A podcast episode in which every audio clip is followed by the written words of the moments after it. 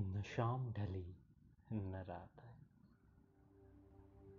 मैं काम करता रहा गलतियों से थोड़ी बहुत सीख भी ली। खुद को टटोला। और ये जानने की कोशिश की कि क्या है जो रोक रहा है। जो रोक रहा है मुझे खुद को ढूँढने से। क्या मैंने अपने चारों तरफ़ किसी चीज़ के बंधन बना लिए हैं?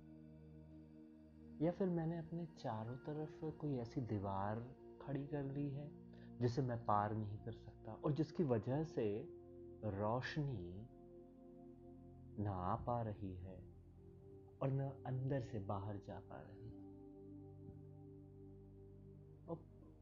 और ये चीज़ इस कदर हावी हो चुकी है कि मुझे पता ही नहीं चल रहा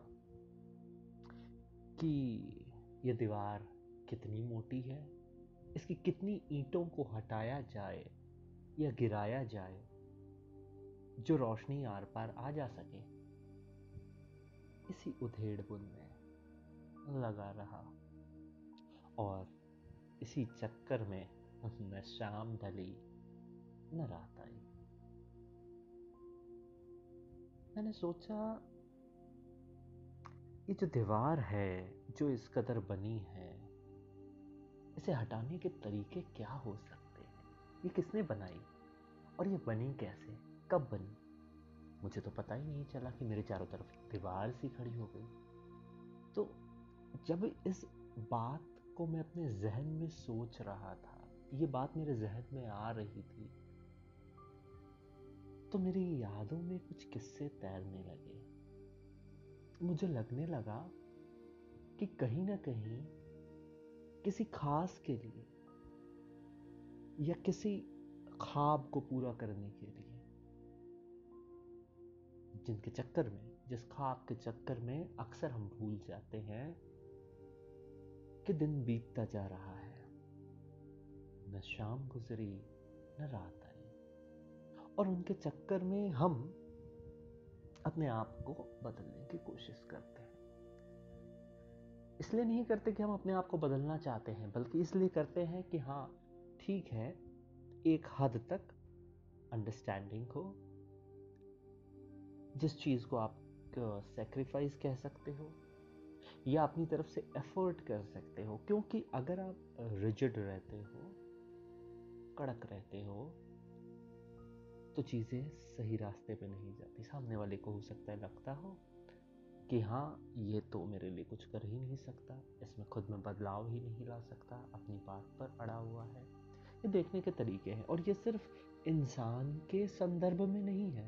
This is not with respect to just some person it's even with respect to our dreams कई बार जिन ख्वाबों के लिए, जिन सपनों के लिए हम जीते हैं उनको पूरा करने के क्रम में भी हमें अपने आप में बदलाव लाने पड़ते हैं।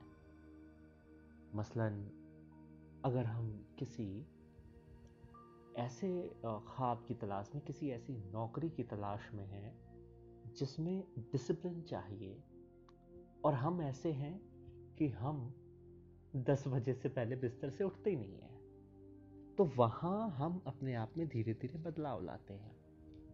और हो सकता है कि जब हम दस बजे उठते थे तो हम ग्यारह बजे इतना ज़्यादा फ्रेश फील करते थे, हम पूरे एनर्जाइज रहते थे, हम में इतनी ज़्यादा एनर्जी होती थी कि हम कुछ भी कर सकते थे और हम बहुत खुश रहते थे।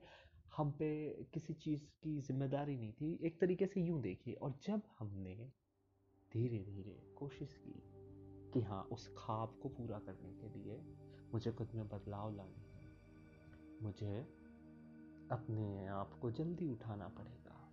तो मैं छः बजे उठने लगा। और इस चक्कर में ये हुआ कि मेरे अंदर डिसिप्लिन आया। लेकिन हो सकता है छः बजे उठने के चक्कर में मेरी नींद ना पूरी होती हो। मेरे अंदर एनर्जी की कमी हो। मैं ज़्यादा खुश ना रहा हूँ। मुझ पर जिम्मेदारियाँ ज़्यादा आ गई। तो at the end of the day धीरे धीरे मैंने अपने चारों तरफ़ एक दीवार तो बनाई और इस दीवार के चलते न शाम ढली, न रात आई। और ये सिलसिला चलता रहा चलता रहा। फिर जब हम यह जान लेते हैं कि हाँ अब हमारी तरफ़ दीवार तो है तो क्या किया जाए? इस दीवार को हटाया जाए? या रहने दिया जाए। रोशनी भी आनी चाहिए। तो वहाँ एक बहुत अजीब सा वाक्य होता है, क्योंकि जब हम दीवार बना रहे होते हैं तो हम गलती से ही सही कुछ अच्छी चीज़ें अपने अंदर ले आते हैं। ये ज़रूर है कि हम बदल जाते हैं, और हो सकता है हमें इसकी शिकायत भी सुननी पड़े कि हाँ आप वो नहीं थे जो आप पहले थे। लेकिन कहीं ना कहीं कुछ ना कुछ अच्छा तो ज़रूर होता है। और ये जो अच्छा होता है, यही कहीं ना कहीं हमारे लिए ग्रोथ का काम करता है। तो हम अब ये सोचते हैं कि न शाम गुजरी, न रात आई तो कैसे लाई जाए ये रात? कैसे रोशनी इस पार से उस पार जाए और उस पार से इस पार आए?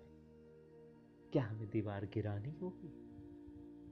या हम दीवार को यूँ ही रहने दें और हल्की सी दो तीन ईंटों को निकाल कर एक खिड़की बना लें?